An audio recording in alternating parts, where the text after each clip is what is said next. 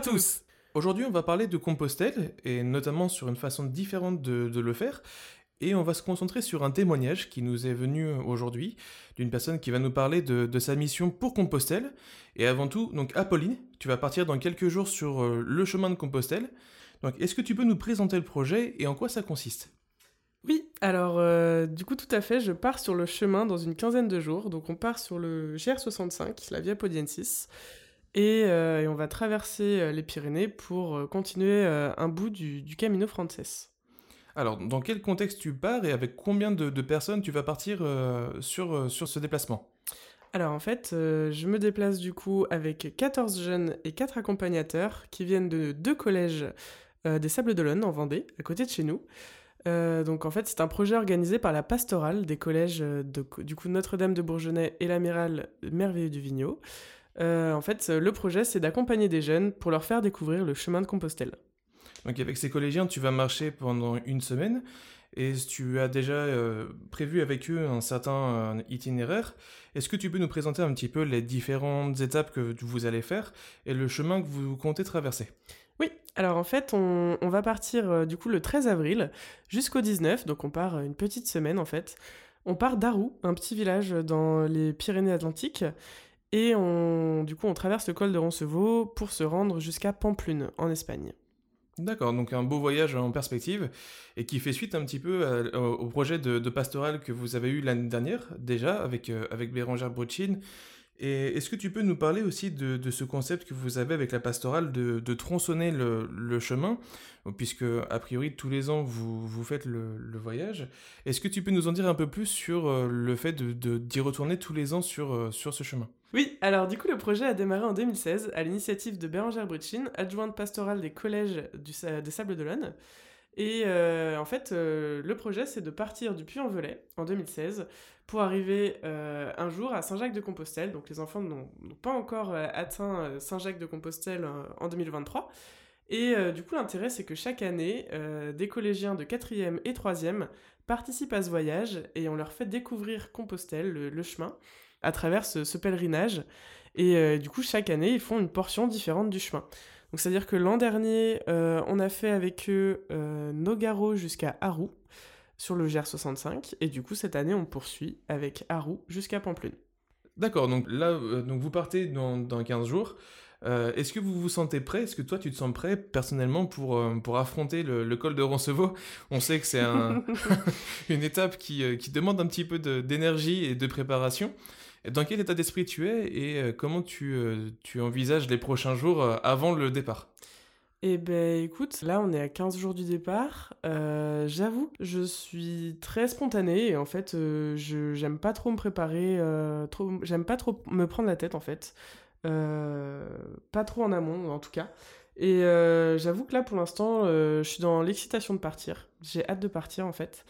Et euh, mais après, mon sac n'est pas prêt. Euh, je n'ai pas fait d'entraînement spécifique euh, physique, on va dire. Donc voilà, moi j'y vais un peu comme ça. Je sais que j'ai déjà fait un, une portion du chemin et je sais que ça se passe très bien Compostelle. Il n'y a pas vraiment d'inquiétude à avoir. En tout cas, on peut en avoir la première fois. Mais quand on y retourne, voilà, on a une, une, certaine sérénité. Et voilà, je suis pas, je suis pas très inquiète.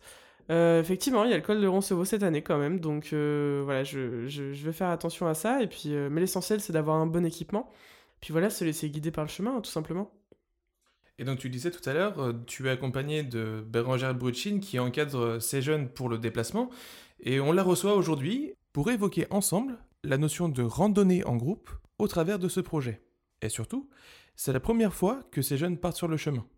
Bérangère, bonjour. Bonjour Bérangère, merci beaucoup de nous avoir rejoints. Euh, bah, écoute, on te laisse te présenter. Bonjour Apolline, bonjour Tristan, je m'appelle Bérangère, euh, j'ai 44 ans, je suis mariée, j'ai quatre enfants de 18 ans à 12 ans et euh, bah, je suis une habituée euh, en effet des pèlerinages. Puis aujourd'hui, la raison de ma présence avec vous, c'est que j'accompagne des collégiens, je travaille déjà dans deux collèges au Sable d'Olonne, deux collèges catholiques, collège Amiral et collège Bourgenais, et puis je suis adjointe pastorale et euh, dans ces collèges où je travaille depuis 14 ans, j'organise depuis 2016 un pèlerinage euh, sur les chemins de Saint-Jacques de Compostelle. Et donc concrètement, est-ce que, Apolline, tu peux nous expliquer sur place comment ça va se passer? Comment vous vous organisez pour, euh, pour vivre au mieux cette expérience? Alors du coup concrètement, euh, bah, nous du coup pour faire Arou jusqu'à Pamplune, on a divisé en cinq étapes, donc cinq jours de marche, euh, où en fait on va faire voilà Arou, Ostabat, Ostabat Saint-Jean-Pied-de-Port, Saint-Jean-Pied-de-Port, Roncevaux, Roncevaux, Zoubiri en Espagne et Zoubiri, Pamplune. Euh, en fait, c'est des étapes qu'on a pensées pour qu'elles soient euh, pas trop imposantes, que les enfants puissent tous réaliser les étapes sans souci. L'étape la plus longue, du coup, elle fait 25 km. c'est la première qu'on va faire, en fait, c'est Arou-Ostabat. Après, voilà, on a, on a 24 km 5 entre Saint-Jean-Pied-de-Port et Roncevaux.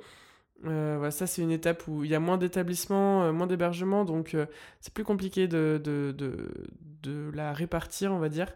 Donc, donc voilà, c'est des étapes assez équilibrées, hein, toutes d'une vingtaine de kilomètres.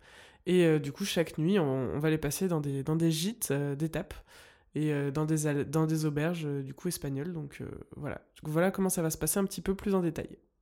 Alors en plus, on sait que ces jeunes-là, ils vont marcher pendant au moins une semaine, euh, donc une, bonne vingtaine de kilomètres par jour. Mm. Est-ce que ça nécessite un, entraînement particulier? Est-ce que ça, demande aussi une préparation physique mm. euh, pour, euh, pour justement aller s'entraîner? Parce que c'est quand même mm. des étapes qui sont suffisamment longues, avec un dénivelé qui peut être plus ou moins important. Donc comment on se prépare pour, pour marcher autant et, et sur une si longue durée? Merci, euh, merci Tristan pour cette question. En effet, on se prépare et hum, la préparation reste somme toute assez symbolique parce qu'on se mettra jamais dans les mêmes conditions de toute façon. Euh, de marche en montagne, de marche 8 heures par jour, ça clairement dans notre quotidien on le fait jamais. Euh, je peux pas les emmener en montagne un week-end pour euh, nous préparer. donc on va, faire, on va faire des, des marches qui sont, comme je disais, un peu symboliques, de l'ordre de 2 heures, 2 heures et demie, 4 dimanches matin avant le départ.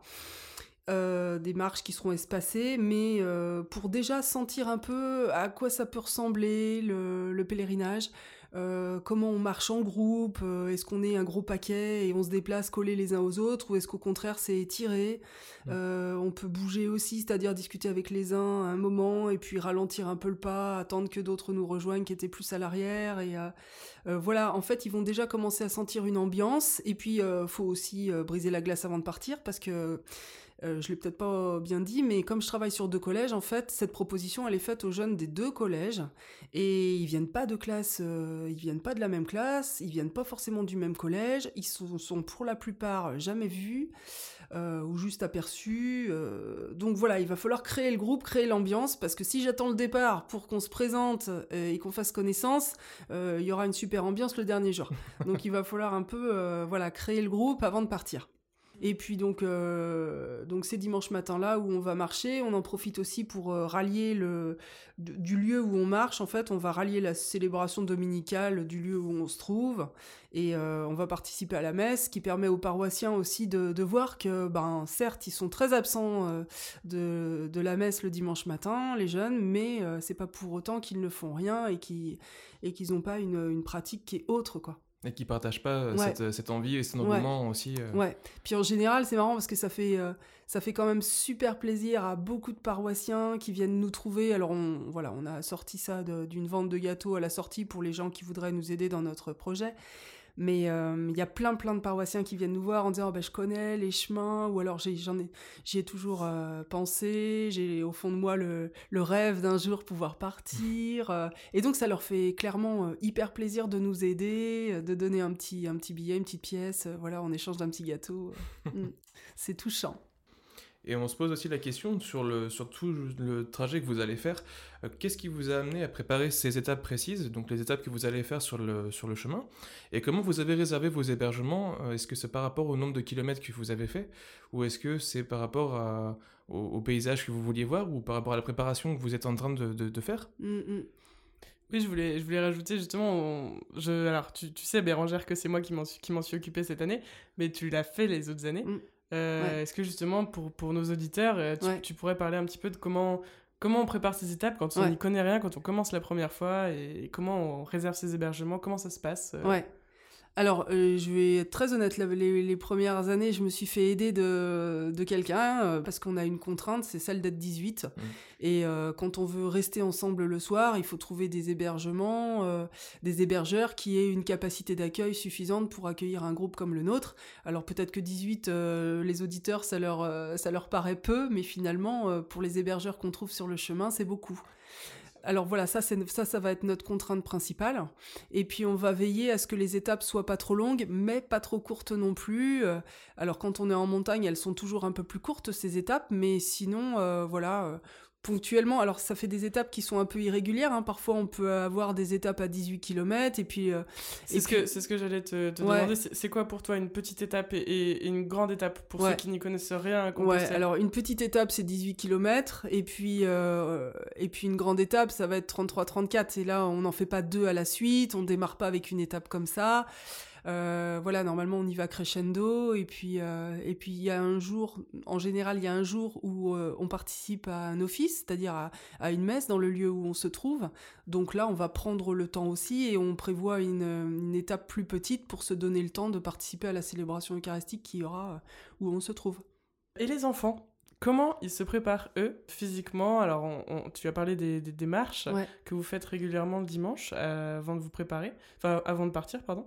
Mais physiquement, est-ce qu'ils est-ce qu'ils ont est-ce qu'ils préparent autrement ou même mentalement? Euh, Est-ce que euh, ils ont beaucoup de questions avant Comment ils appréhendent un petit peu le, le, le chemin en fait Ouais. Alors des fois, ce qu'ils appréhendent, ça peut être euh, de pas trop avoir l'idée de l'ambiance ou. Euh, mais dans les débuts, euh, l'inquiétude c'était mais à quoi ça va ressembler? Puis finalement, pendant 8 heures par jour, mettre un pied devant l'autre, est-ce que ça va pas être un petit peu long? C'est ça, ça, bouleverse leur, leur quotidien. Ah, c'est quelque chose dont ils n'ont pas du tout l'habitude. Et la première chose en fait qu'on leur dit aux jeunes, c'est que entre une balade euh, avec papa et maman le dimanche, et, ça, ça n'a absolument rien à voir, parce que déjà, on est sur un lieu qu'on ne connaît pas, on découvre les paysages, euh, on ne croise pratiquement jamais de voitures, sauf exception si on a une, une route à traverser ou une toute petite portion de quelques mètres euh, voilà, de route allongée. Mais l'expérience va être inédite, dans des paysages à couper le souffle, avec une équipe euh, qui va se serrer les coudes et euh, des, beaucoup de découvertes à faire, puisque Compostelle, c'est la, aller à la rencontre de l'autre.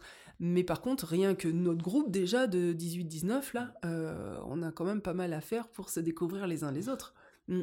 Alors leur préparation, finalement, bah, ça va être nos, entraînements à la marche, mais il n'y a pas tellement plus, et puis on n'avait pas envie non plus de d'avoir des exigences particulières en termes de forme physique. Ça aurait été en tout cas ça aurait pas été honnête dans la mesure où nous-mêmes on le fait pas forcément. Enfin moi, euh, je, voilà. Ah oui, je, peux parler pour moi. Bah, moi, alors depuis janvier là, quand euh, je viens de réaliser quand même que cette année on traversait les Pyrénées, je me suis dit ma fille, il va falloir te bouger. Mais euh, sinon, voilà, par la force des choses, je sais pas s'il y a des des mamans de familles nombreuses qui écouteront l'émission, mais voilà, c'est compliqué quand même de avec quatre enfants de trouver le temps de faire du sport. Ouais, mm. ouais c'est ça. Mais tout est dans la tête. Tout est dans la tête. Tristan, t'as tout dit là. Tout est dans la tête. En fait, ça va être au mental. Et euh, bah, je reviens à la situation du parent qui, euh, par la force des choses, n'a pas les deux pieds dans le même sabot, parce, que, parce que la charge familiale est lourde. Euh, oui, je suis sûrement plus entraînée qu'eux à ce niveau-là. Et, eux ont les muscles et moi j'ai la tête. Voilà. Et c'est vrai d'ailleurs, par rapport à ça, je rebondis. c'est vrai que Compostelle, il y a quand même une particularité, je trouve, en tout cas quand j'ai fait le chemin, c'est que par rapport, aux, comme tu dis, les randonnées en famille, euh, les randonnées à la journée, euh, là, on revient, on part d'un point A, on va à un point B, on ne, on ne revient jamais à un endroit où on est, on, est allé en fait. Mm. On, ne fait qu'avancer. Ce qui fait que dans le mental, mm. on avance aussi, je mm. trouve. Je sais pas ce que tu en penses. Ah oui, je suis complètement d'accord avec ça. Ouais, ouais. Et c'est pas c'est pas un voyage en fait. Le pèlerinage, donc ça va être toute la tout ce qu'il va falloir leur faire sentir. Autant euh, on part en voyage, on est bien en voyage et à la limite on est tellement bien quand on est sur notre lieu de vacances qu'on n'a pas envie de revenir. Et là, si on n'avait pas envie de revenir, on aurait, on aurait raté quelque chose. Quand on fait Compostelle, il faut avoir envie de revenir et il faut avoir envie de revenir en étant changé, en revenant meilleur. En fait, on va irradier aussi à notre retour les gens qui vivent avec nous, on va irradier de ce bonheur qu'on a reçu et qu'on a envie de transmettre. Et ça, c'est vraiment la caractéristique de, du pèlerinage et encore plus fortement de Compostelle.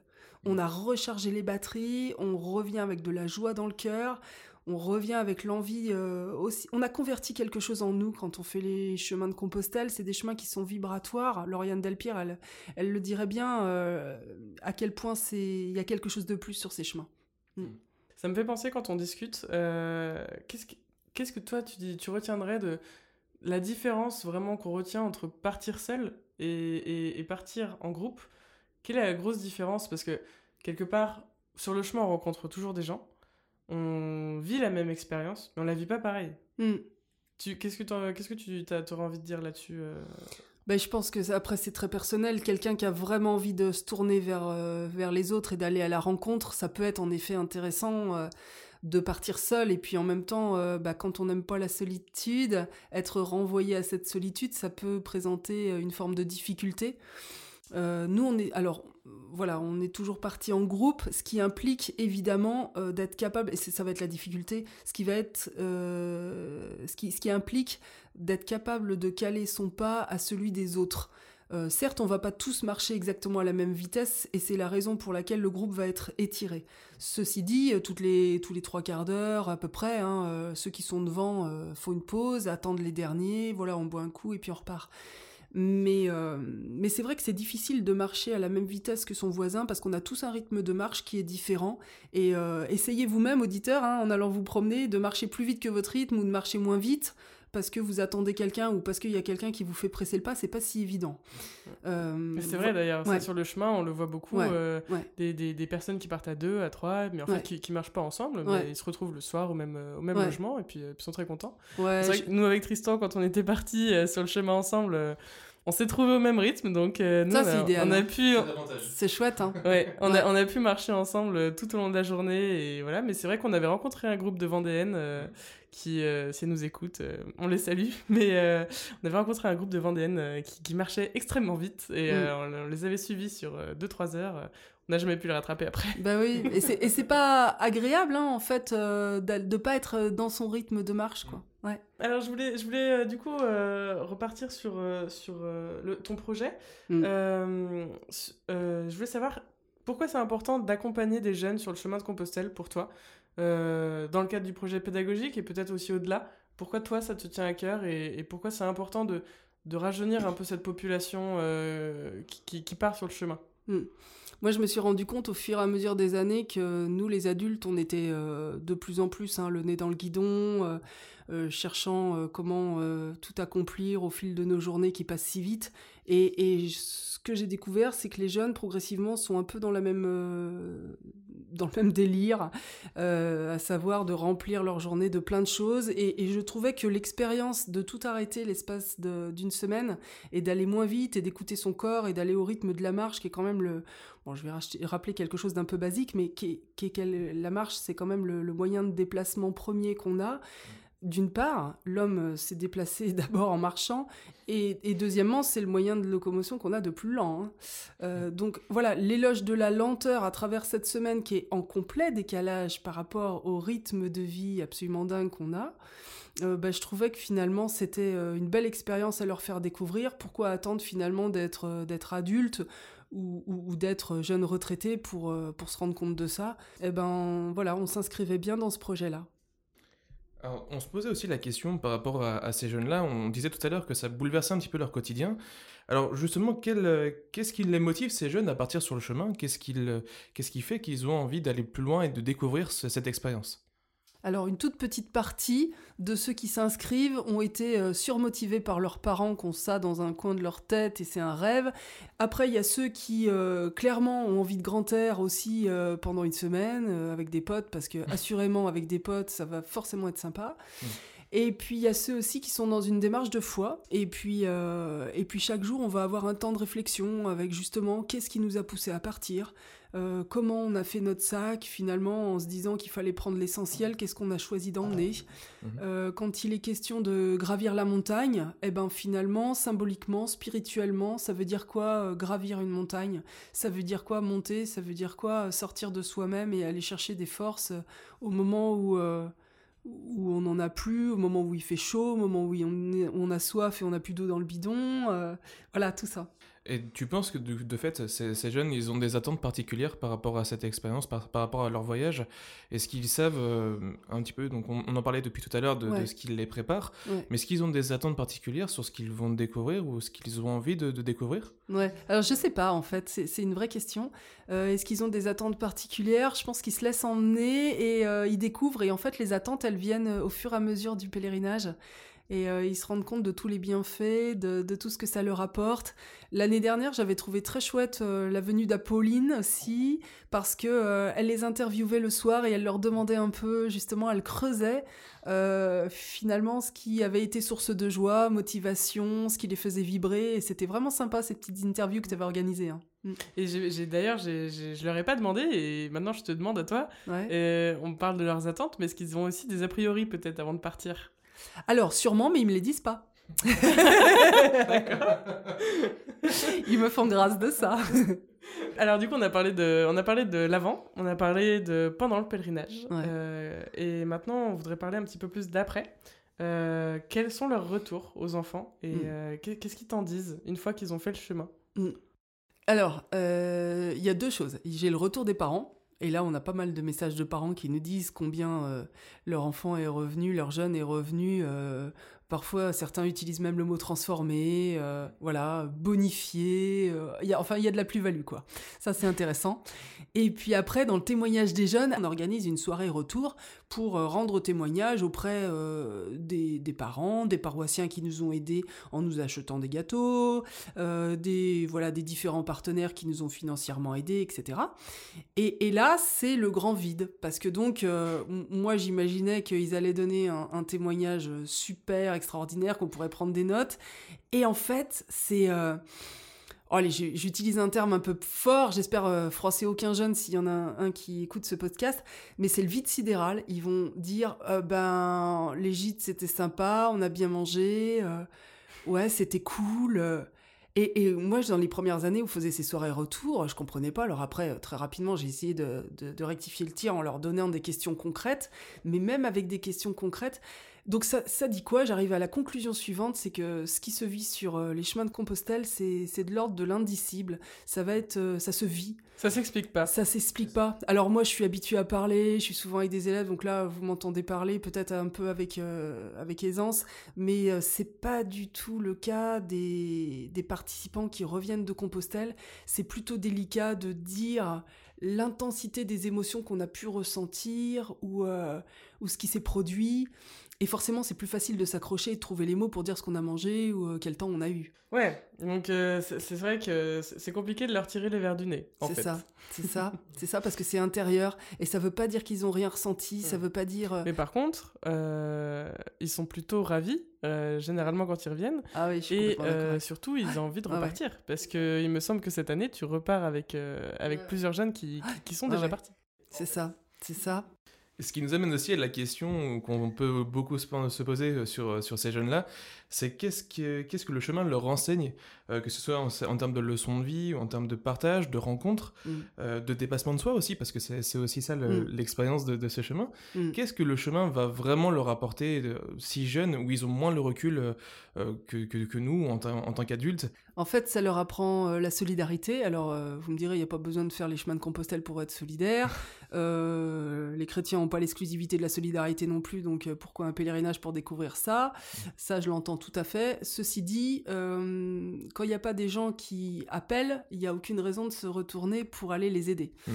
Compostelle va créer, je vous disais tout à l'heure que je faisais pas un casting et je prenais, je prenais pas des super sportifs pour venir, et il y a tout un intérêt à faire ça, c'est qu'il va y avoir des plus forts et il va y avoir des plus faibles. Hmm. Euh, les plus faibles, ben, ils seront plutôt à l'arrière et ce sera plutôt euh, difficile à certains moments, quand on monte, quand il fait chaud, quand il y a plus d'eau, quand etc. Euh, s'il n'y avait pas de plus faible, il n'y aurait pas de plus fort. Mm. Euh, et certains, j'en ai, vu à plusieurs reprises, se dire Waouh, ils sont où les derniers? Ils sont loin, on va faire marche arrière, ça monte là, et on va aller les aider. Et ça, c'est, euh, ça, c'est magnifique parce que ça se passe de tout mot. Euh, c'est l'expérience, ça se vit à un moment et on voit des jeunes qui, euh, qui font demi-tour, qui se rajoutent des bornes, qui vont chercher quelqu'un qui est en bas, qui le prennent bras dessus bras dessous et qui l'aident à monter dans un moment qui est difficile. Merci beaucoup Bérangère bah, d'être venue nous voir. Merci beaucoup d'avoir partagé ton, ton, témoignage avec nous. Et merci surtout d'être venu dans notre petit studio euh, avec nous sur le podcast. On est vraiment ravis de t'avoir reçu. Euh, est-ce que tu as un petit mot de la fin à nous adresser, à adresser aux auditeurs peut-être? Eh ben, le petit mot de la fin, je pense à la montagne qu'on va parcourir, euh, qu'on va parcourir en traversant les Pyrénées au mois d'avril là. Il y a une phrase de Teilhard de Chardin que j'aime beaucoup qui dit tout ce qui monte converge. Eh ben si à partir du moment où on a envie de, alors c'est valable sur les chemins de Compostelle, mais mais dans la vie en général, tout ce qui monte converge. À chaque fois qu'on a envie d'aller plus haut, à chaque fois qu'on a envie de porter notre regard plus haut, qu'on a envie d'élever notre esprit, qu'on a envie de, de, grandir dans la réflexion, eh bien on va forcément euh, converger, c'est-à-dire retrouver des gens qui sont dans la même dynamique que nous, et ça, ça va nous rapprocher.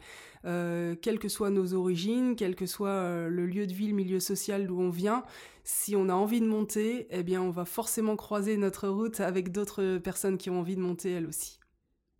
Eh merci beaucoup Bérangère. On vous souhaite bien sûr un, très bon pèlerinage à, tous. On vous suivra sur vos aventures et on sera là aussi pour, pour vous accompagner euh, et découvrir aussi les, les, réponses auxquelles euh, on n'a pas encore accès pour le moment, puisqu'on va voir euh, comment les jeunes vont évoluer sur le chemin. C'est ça. en tout cas, on a hâte de vous voir partir et, partager l'expérience avec vous. Merci Tristan, merci Apolline, à bientôt.